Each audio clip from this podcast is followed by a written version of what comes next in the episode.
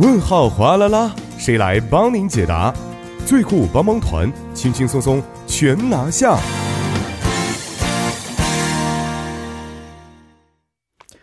生活小贴士尽在帮您解答。首先欢迎我们的节目作家李京轩，京轩你好，大家好，主持人好，你好。那么让我们首先来听一下今天要解答的问题到底是什么样的。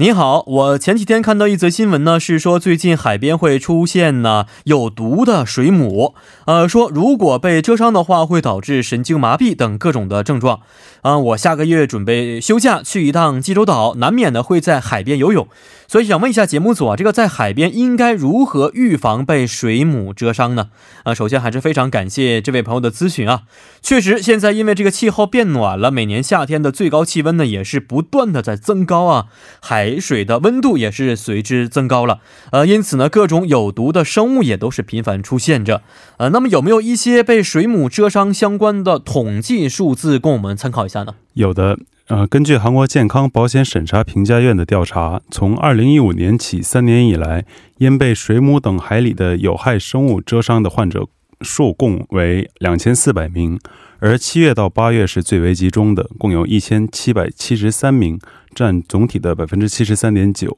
嗯，看起来这个确实是因为夏季访问海水浴场的人呢，会比其他季节更高啊，所以这个患者的数量是不是也较为集中呢？是的。而在韩国海边经常出现的毒性水母共有八种，而其中野村水母和海月水母是最为常见的。野村水母会在七月末到八月初。海海月水母会在八月末经常出现，所以说七月第三周到八月的最后一周去海边的朋友们要多多注意。嗯，那么如果被水母蛰伤的话啊，这个症状是什么样的呢？嗯，如果被蛰伤的话，皮肤会出现红斑和仿佛被鞭打的一种伤痕，而除了疼痛和发热外，严重的话会伴随一些呼吸困难或者是神经麻痹等。各种症状哦，听起来这个症状还是挺可怕的啊。是的，呃，那么我们应该如何的去预防发生这些被水母蛰伤的事件呢？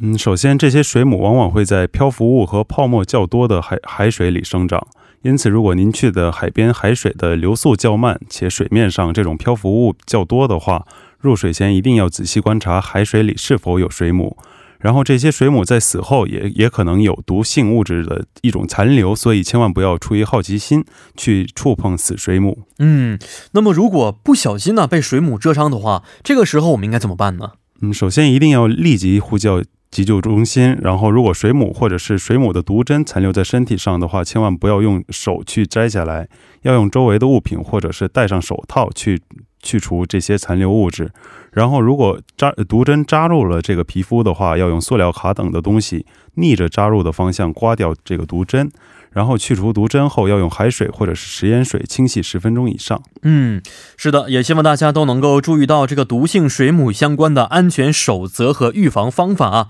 同时，我们也欢迎各位听众朋友可以在我们的节目官方网站或者是 S S 上去咨询生活中遇到的大小问题。那么，如果大家还有其他想法或者是疑惑的话，也希望通过以下的参与方式与我们进行互动，我们将会及时的为大家答疑解惑。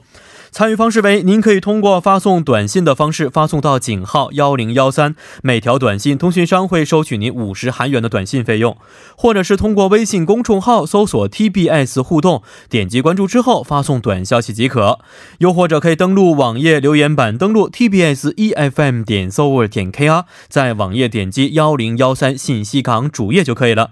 那同时再为大家说一下节目的收听方式。您可以通过调频 FM 幺零幺点三，或者是网站 TBS EFM 点 s o v e r 点 KR 中的 EFM 首页，以及呢可以在 YouTube 内搜索 TBS EFM 收听节目。那么错过直播的朋友们，也可以通过网站收听节目回放，还可以通过三 W 点 popbang 点 com 或者是 popbang 的应用程序搜索幺零幺三信息港或者是幺零幺三新息行来收听也是可以的。那么，在收听广播同时，也希望广大亲爱的听众朋友们不妨妨的随手点击关注啊，因为幺零幺三信息港呢需要大家的点赞。好，今天也是非常的感谢金轩呢，那么咱们明天再见了，再见，再见。